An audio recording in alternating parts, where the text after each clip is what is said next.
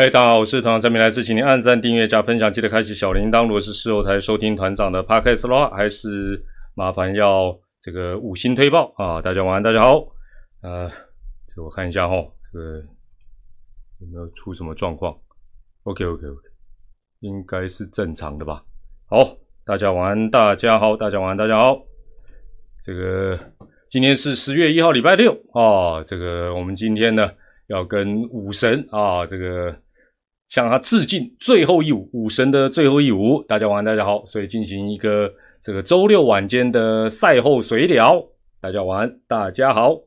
今天还是采取订阅者留言哦，那不订阅也没有关系。今天的重点是詹呢啊，哇，我讲讲叫詹呢哦，我就想说吼，台中的龙象嘛，帮帮忙啊，台南那边哭的啊。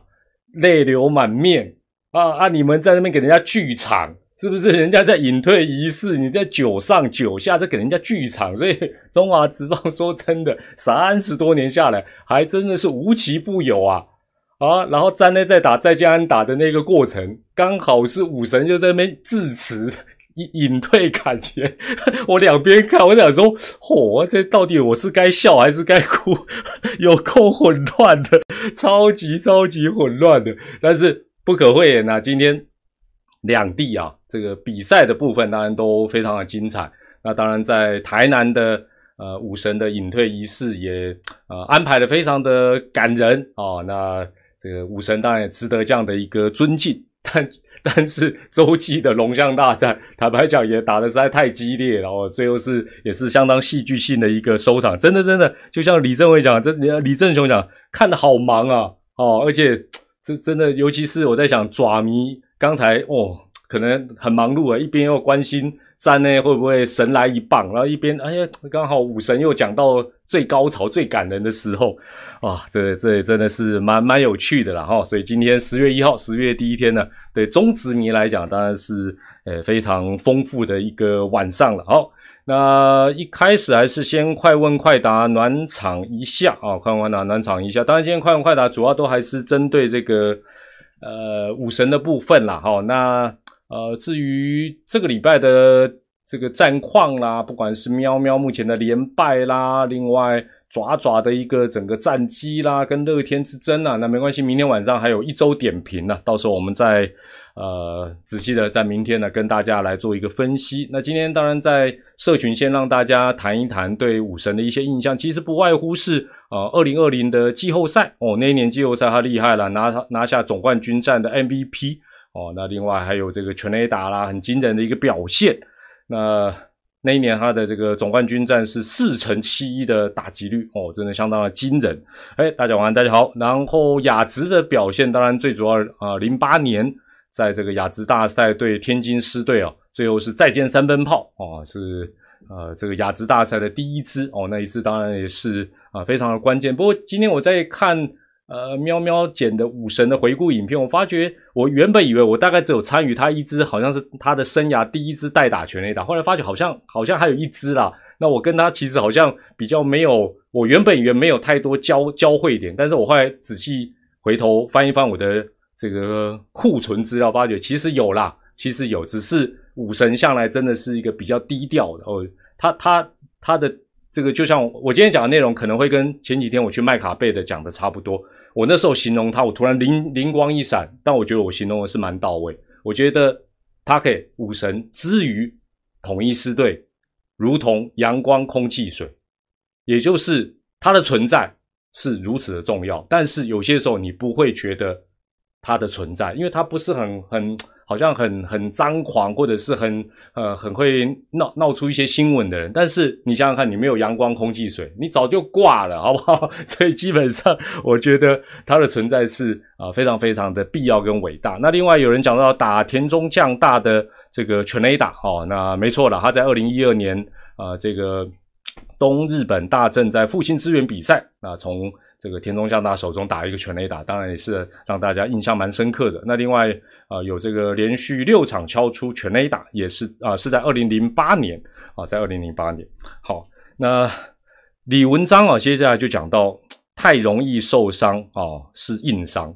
其实我这个部分的看法，就跟整个市场大部分是不相同的。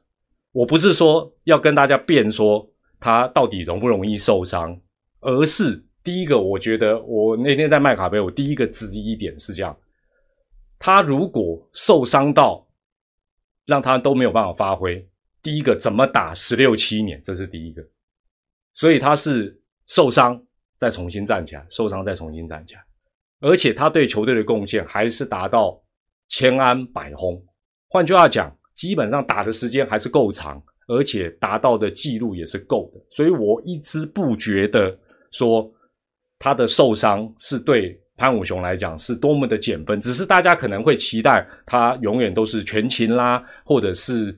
呃，有就是好像更更巅峰的一个发挥，但是我一直不觉得，呃，大家会觉得说，好像那个印象就他是院长啦，他常常受伤。其实我认为客观来看，可能也没有那么严重。不然我在这边就问大家第一个问题：如果他可以，他不是那么的全力以赴，甚至于打养生野球，他多打三年，凑满二十年，你会这么尊敬他吗？这这是一个很简单的一个问题，就是说，今天如果他只是为了多打几年，他有所保留，他都不是那么的拼，哎，然后哎呦，身体反而比较健康，可以多打个三年五年。今天在台南晚上的这样的一个仪式，会这么的让大家觉得感动吗？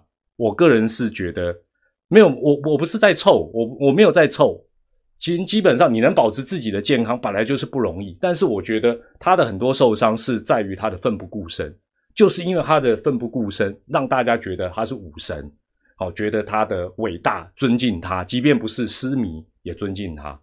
我觉得不是在凑，所以我觉得，当然我个人来讲，我也希望他能够照他原本的规划多打一年啊，再退，或者甚至多打几年。我相信私迷都是这样想，但是我会觉得在今天这个时刻。画下这个句点，华丽转身，我觉得也是非常漂亮。因为职业运动本来就是不断的要挑战极限，没有，我没有要去影射或者说去凑其他的球员怎么怎么样。其实大家要了解到，就像我们一般人，你要你要保持都身体健康，不感冒，不扭到，不其实都不容易。哦，那我这边的焦点只是锁定在说，在潘武雄的部分，我我我是这样子来让大家思考说，如果。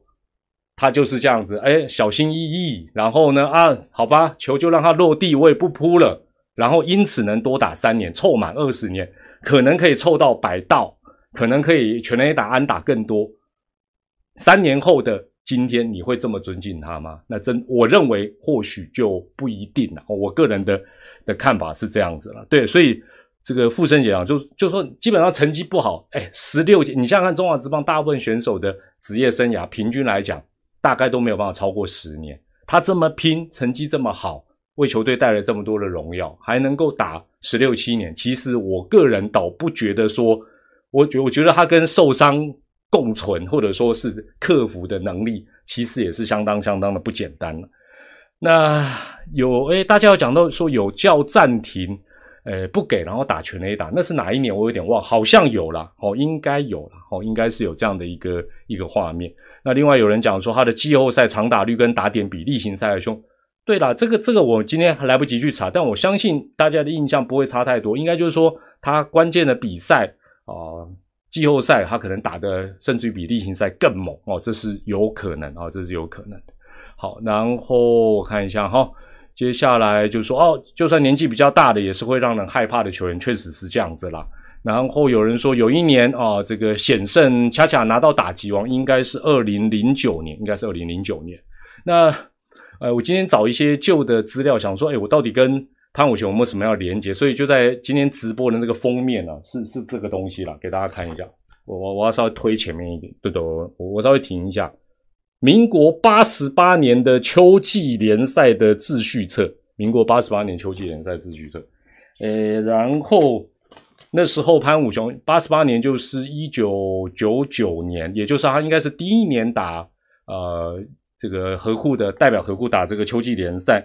那那一年他最后打到冠军战，他是第三棒。那潘武雄是四个打数两支安打一个打点。那九局最后的大反攻也是潘武雄啊最后啊代打建功，来给大家看看。我稍微停一下，他是第三棒，所以是第三个人。我手指按的这边，不知道看得清楚看不清。就我今天封面截取的这一个哦，所以有人说八岁哦，八十八年退伍。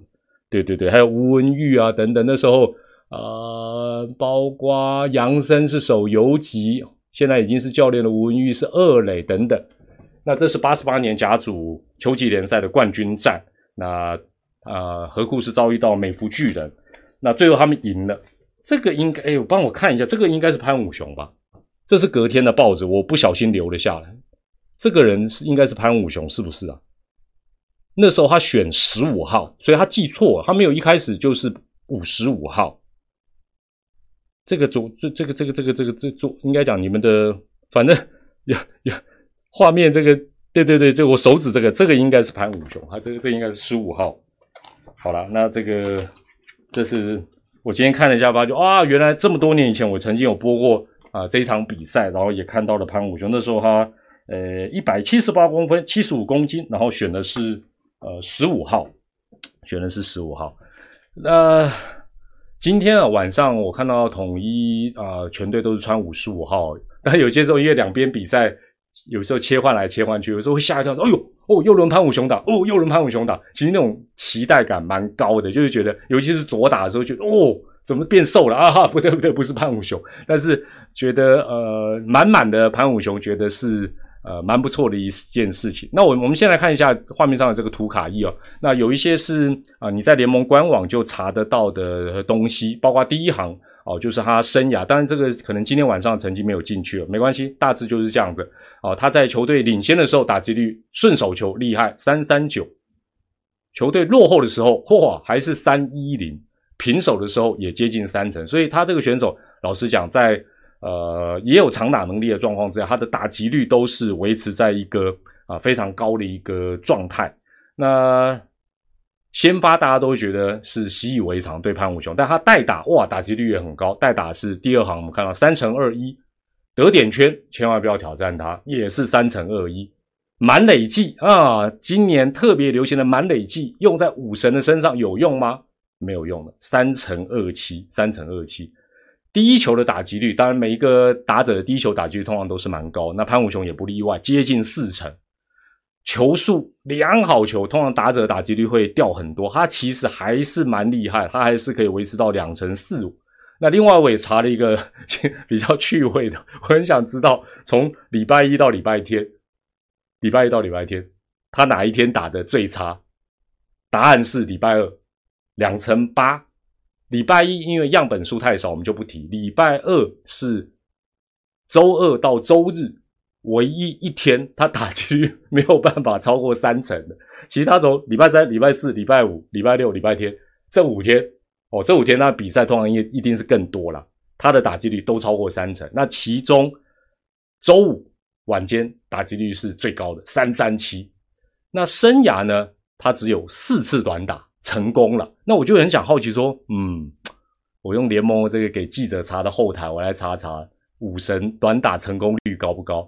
就发觉，嗯，联盟这部分可能打就是资料量太大，没有输入的，像他因为算是比较早期的选手，有一些没有输入的很完整，但大致来讲，看起来应该他偶尔短打，但成功率应该喵迷应该可以告诉我，如果你是老喵迷。这个武神铁粉可以告诉我，他这四次短打是不是一次就成功？这个我就没有办法去帮大家回忆了哈。那当然他自己也讲到，他比较可惜是没有摆到。理论上以他外野手加上他的速度打这么多年，应该很容易摆到。但是可能因为受到受伤的影响，他最后只有呃不到九十次的盗垒，但是他还是依旧达成了这个千安百轰的一个呃相当不简单的一个记录。好。那讲到千安百轰哦，呃，我如果今天没有看错的话呢，加上潘武雄的话呢，中华职棒总共有十七位选手哦，十七位选手啊，到二零二二年为止，目前已经是完成了千安百轰，但有些还是少数是现役啊，大部分都退了。但是如果再加上百道，十七个，一口气就降到八个，理论上他可以应该是第九个。哦，他可以应该是第九个，但很可惜，可能因为受到受伤的影响啊，他没有办法把这个呃大概十六次的道理把它补上啊，这点来讲是蛮可惜的。好，接下来就 就是这个这个你们就很难猜的啦，你们就很难猜了。他当然这个生涯当中面对过很多球队嘛，哦，很多球队包括呃中信兄弟，包括邦邦，包括乐天，包括蓝以前叫蓝米狗，包括义大兄弟象、新农、中信、米迪亚、陈泰跟阿龙。先猜好了，先猜，你猜他职业生涯对战哪一支球队的？打击率是最高的，好不好？潘潘武雄从二零零六年直到二零二二年为止，对战哪一队的打击率是最高的？哦，我再再重复一下，反正你们就写一下那个第一个字就好。阿龙、中信兄弟、邦邦、乐天、拉米狗、义大兄弟、像阿牛、中信金、米迪亚、陈泰，不是抓吧？陈佑义率先答对，噔噔噔噔，答案就是陈泰 Cobras 三乘八七，因为那两年就是他刚加入职棒的前两年，零六年跟零七年，三乘八七啊，三乘八七哦，这个牛哦，牛也不错哦，牛三六一哦，牛三六一啊，那次那个坏坏的队伍米迪亚是三乘八零，中信金是三乘二八。兄弟象哦，兄弟象不是中性兄弟哦，兄弟象是三乘四三哦，兄弟象是三乘四三。那拉米狗是三乘一八，哦，拉米狗是三乘一八。好，所以答案是陈泰。刚才念到这些队伍当中，请问潘武雄对战哪一队的打击率是最低的？好不好？我再重复一下，阿龙。爪爪、邦邦、乐天、蓝米狗、义大兄弟象、新农、中信、米迪亚、陈泰不会再是陈泰了嘛？我刚才有念到的，应该都不是的，都是什么三成多，这不可能最低嘛？哎呦，哦，很快就有人猜对，我来划一下，我来划一下，哦，这厉害呢，这个，这这这这这这一下就已经猜到了，丢了，何元甫丢了，阿龙两成二二，可是你会发觉，其实跟他的职业生涯的。啊，不同时期对战到的是有关，大部分时期哦，等于说他的巅峰时期也算蛮长，但是后面这几年啊，包括这个龙不是以前那个龙哦，以前那个龙，这个九零到九九那个他根本没遇到嘛，他遇到是二代龙，就是新出来的这只龙是只有两乘二，当然就是这两年碰到的。那另外呃，乐天也是啊，从蓝明狗变成乐天嘛，那乐天的部分也只有两乘三零。那实际上我在看这个数据。很明显的，他不是对这两队打的不好，而是他这两年的成绩本来就因为啊这个整个身体的状况，或者是啊一一些转型的过程，他已经是往下降哦，所以啊大概是这样的一个状况，给大家做一个参考。好，那对了，这个停役影响这个没有错了。其实我觉得，呃，潘伟雄确实是啊。这真的是一个不简单的。那我今天第二张图卡，我在这个，如果你有之前看我上麦卡贝的节目，有点内容有点相同，因为呃，当时他们呃问我的问题是，觉得他给潘武雄的一个经典时刻哦，他的经典就是说，比如说大家会讲说是打田中将大啦，哦，还是什么踢那个总冠军战第一场的全垒打啊，等等等等等。好，那但是我我我那时候给。啊，麦卡贝主持人的一个答案啊，他们差点快昏了。但是事实上，我真的是真心，我就觉得他最重要的一个时刻，职业生涯最重要的时刻，包括今天他的感言也都有提到。其实他最重要的就是选择加入统一，而拒绝了前一年用第一指名选他的新农牛。那但我这样讲，我还是再次的跟新农牛抱歉啊，不，我不是要嘴你说他不该加入你，而是如果我们从这个过程。包括到目前为止的结果来看，我认为潘武雄基本上就是统一的天选之人，最适合南霸天的球员。他们彼此基本上就是应该在一起。哦，那事实证明，他也能够在这个球队获得最好的一个发挥，然后华丽转身，继续为这一支啊老球队来效力。我觉得，如果当年他是二零零四年就选择加入新农。现在到底潘文雄会是什么样的一个角色，在哪里，能不能够获得这样子的一个荣耀？我个人是有一个蛮大的问号。那第一行写到的是二零零四年那时候选秀呢，呃，牛队第一轮选的就是潘武雄状元哦，第二个选的是尤志清，没错，不是同名同姓，就是现在当裁判的尤志清。尤志清啊，老师先在新农当练习生哦。那因为那时候都很阳春呐，很困难，然后隔年就叫他报报名，然后他就报名选秀会。哎，牛队也很这个遵守承诺，第二个就选他。但后来应该是条件没有谈拢，他就没有加入哦。他实际上并没有真正打过啊，这个新农牛队的这个等于是被选进去。那于贤明的部分是那一年的啊，那时候选秀很很特别了，是有什么代训呐啊，有季前呐，有季后啦。那于贤明是季后。那隔年啊，当然潘武雄大家都知道他在啊拒绝了新农牛队的这个签约之后呢，隔年再参加选秀。那隔年狮队的选秀第一轮选的是江伯清。第二轮才选潘武雄哦，第二轮才选潘武雄。好，那我特别列零四零五年中职选进来的人，我列了石志伟、刘福豪、陈金峰。我列这三个人是什么意思？包括今天的潘武雄，都是那两年选进来，但是加就算加上今天的武神，那两年选进中职、加入中职的人，也只有这四位。最后获得隐退式的荣耀，不然大家回头去查一查，应该没有错。那当然啦，能够获得这样殊荣的选手本来也不多，但是还有一个蛮重要的点是，石志伟跟陈金峰都是蓝牛的哦，就是现在乐天的选手。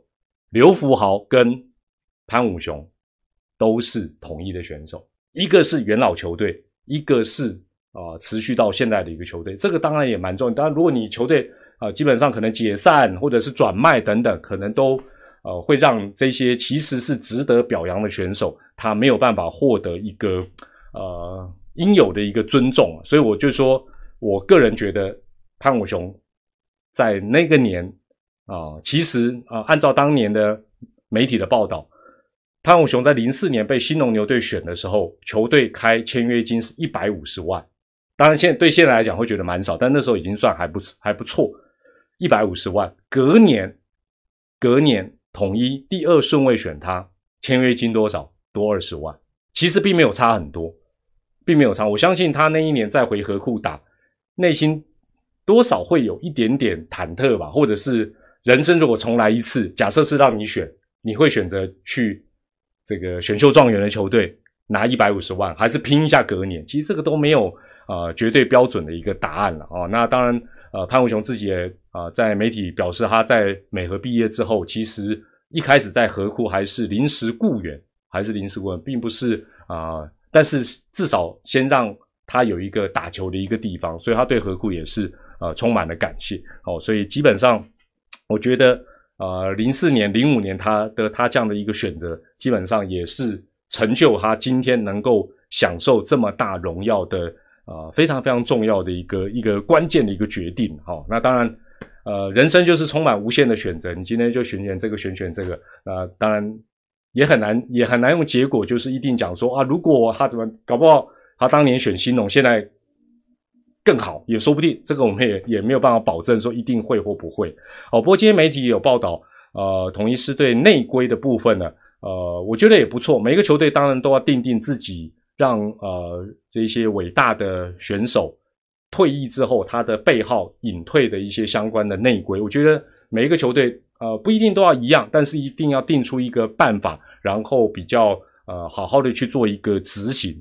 那统一的内规，今天媒体的报道是呃基本是要效力球队十五年以上，那并且需要经过球团、教练、球员所认同，然后已经不溯及既往啊，也就是因为毕竟是。啊，在小破那一年啊，他们所定下的一个规范，然后呢，呃，也不立刻就把这个背号就隐退，会先保留两年哦。那我觉得这两年其实也是因可能有参考国外的一些相关的办法。那当然你说哦，如果这个人真的那么伟大，隐退当天当场就隐退啊，那个背号就隐退，不用等待两年或等什么一年也 OK 啊。这个球团本来自己就可以去呃做做一个定定哦。那今年的七月啊，统一球团是正式的把刘福豪的五十六号永久保留。那因为潘武雄还要继续穿五十五号当教练，所以这个号码暂时啊也就不隐退。虽然他基本上他是呃符合这一个相关的一个这个条件。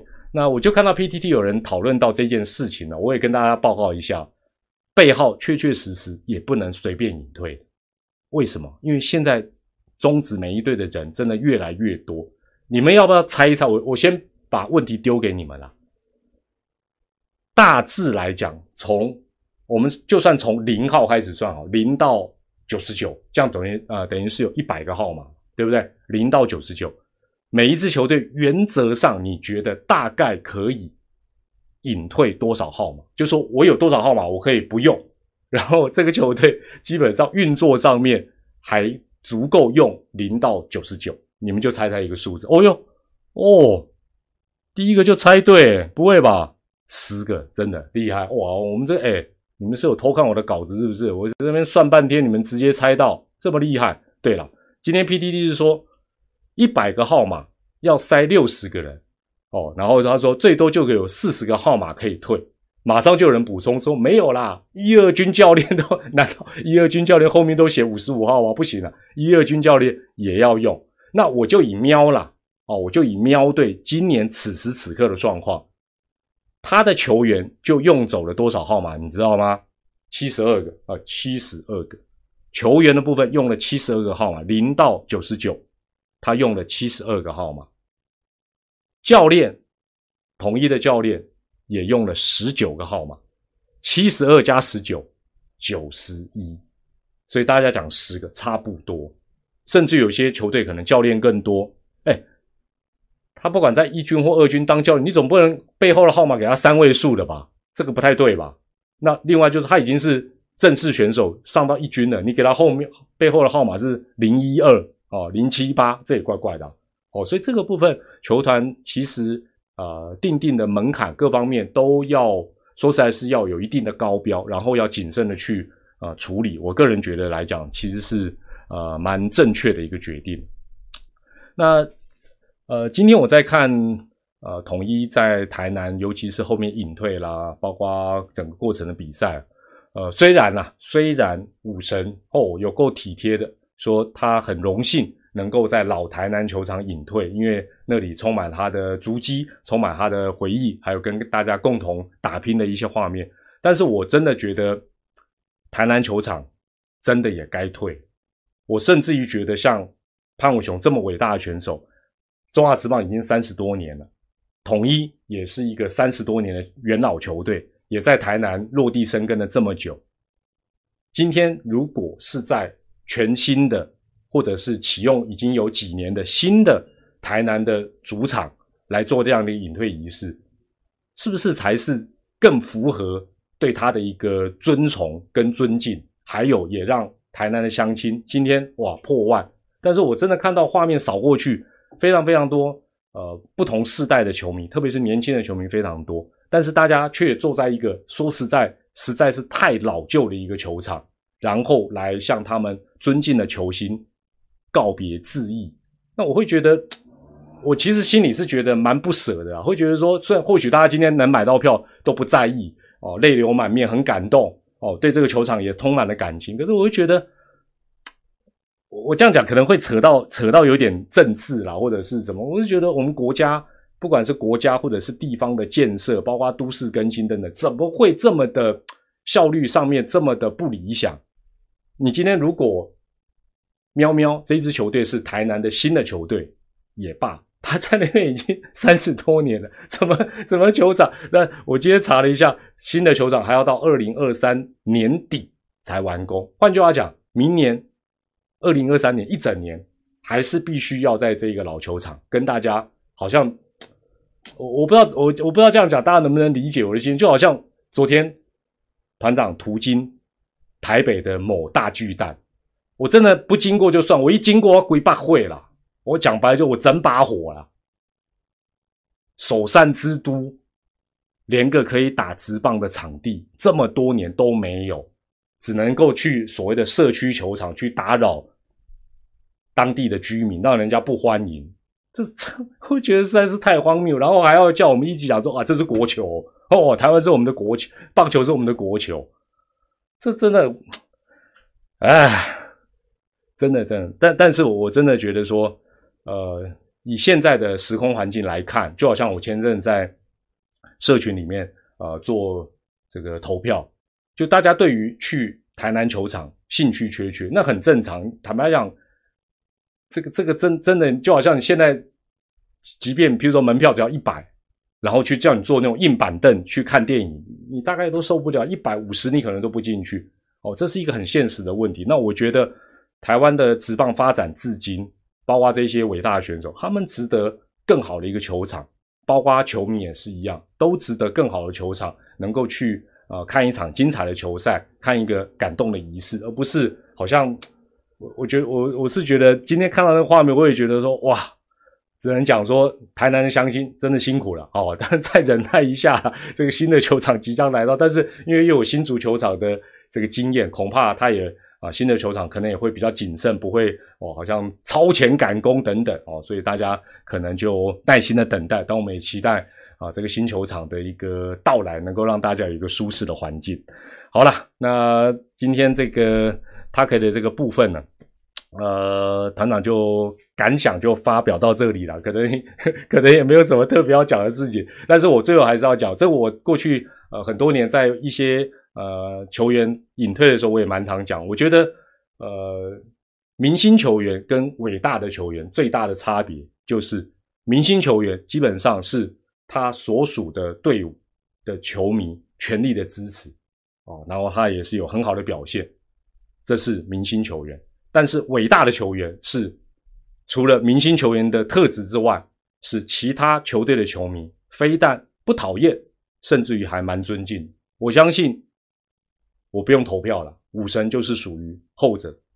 我相信，不管你是统一狮迷也好，象迷也好，龙迷也好，乐天的支持者，邦邦的球迷也好，我相信对于潘武雄，基本上好感度都还蛮高的。那我想，这种等级。呃，职业运动员能够到达这样的一个等级，说实在是非常非常的不容易。就好像之前的陈金峰啊，甚至于可能王建民，包括啊这个恰恰啊，或者甚至于刘福豪，我觉得都有这样的一个特质，就是就算过去他可能曾经棒打你的球队，但是在他隐退的时刻，大家都还是会对他献上满满的一个祝福跟尊敬。那我觉得今天啊晚上在台南。啊，这样的一个隐退，这样的一个尊荣，对武神来讲，是他绝对值得啊，受到这样的一个大大的一个尊敬跟祝福的。不过，呃，今天晚上，呃，整体来看，我觉得人生也就是如此，就是说，大家都知道，今天喵喵晚上又输球，大家一直期待潘武雄一棒逆转逆转啊，然后潘武雄今天也没有打出任何的安打，武神今天没有在最后一夜降临，呃，我觉得。就是这样，我觉得这这这是很有人生的一个感觉了，就像一首老歌，团长没有办法唱给你听，但我念给你听这个歌词。如果你知道这个歌词，哇，那你对老歌相当有研究。青春的脚步，它从来不停止，每一个故事的结束，就是另一个故事的开始。那今天晚上也是武神一个新的开始，那我们也恭喜他，也祝福他。好，那呃，还是有很多朋友关心这个要加入团长的赖社群哈，那我们在下周一。赖社群的部分是下周一我们会开放第四波哦，总 总共可以开放五波了。下个礼拜一开放第四波，十月三号，那时间我都会改。下个礼拜我会在九点晚上九点的时候开放。好，那这里前几天我也已经邀请那个西西加入了，呃，那个里面西叫西西的，就是西西，不要怀疑，好不好？这个特特殊管道邀请进来，所以那个昵称都完全正确，他偶尔也会出现跟大家哈拉哈拉的。好，那另外一周点评的部分，包括。啊，这几天爪队的比赛，包括乐天跟爪爪的天王山之战，喵师的另外一座天王山之战的下半季的激烈竞争呢，我们就在明天礼拜一晚间的一周点评，啊，再跟大家来做更精辟的一些分析，哦，精辟，嗯，没有了，更随便 啊，不是，更仔细的一个分析。好，那也欢迎大家留言分享你的看法，在这边也再次的呃祝福潘武雄。其实我觉得选手能够。包括像之前的呃团长跟大家讲过嘛，啊团长泪隐退，其实也是蛮受到啊这个刘福豪的一个感动，因为我觉得有够潇洒，开开心心的，只可惜我不会打鼓哦。但是我觉得今天看到潘武雄又看到一个很好的例子，不但为一支球队从一而终的奋斗，但是还能够按照球队跟他沟通的规划，然后华丽转身转任幕后的这个工程，我觉得这是一个很了不起的事情。当然啦。再战十年也是不简单的啊！我也必须强调，真的能够再战十年，或者是持续要在选手的身份不断奋斗下去的啊，包括绿色坦克，包括很多很多人，我觉得其实也是另外一种值得尊敬的一个对象。我是团长蔡明，跟你说声晚安啦。我们也再次祝福潘武雄，跟他说声这个辛苦了。我们球场下回再见，晚安。明天周呃一周点评晚上再见啦，拜拜，晚安。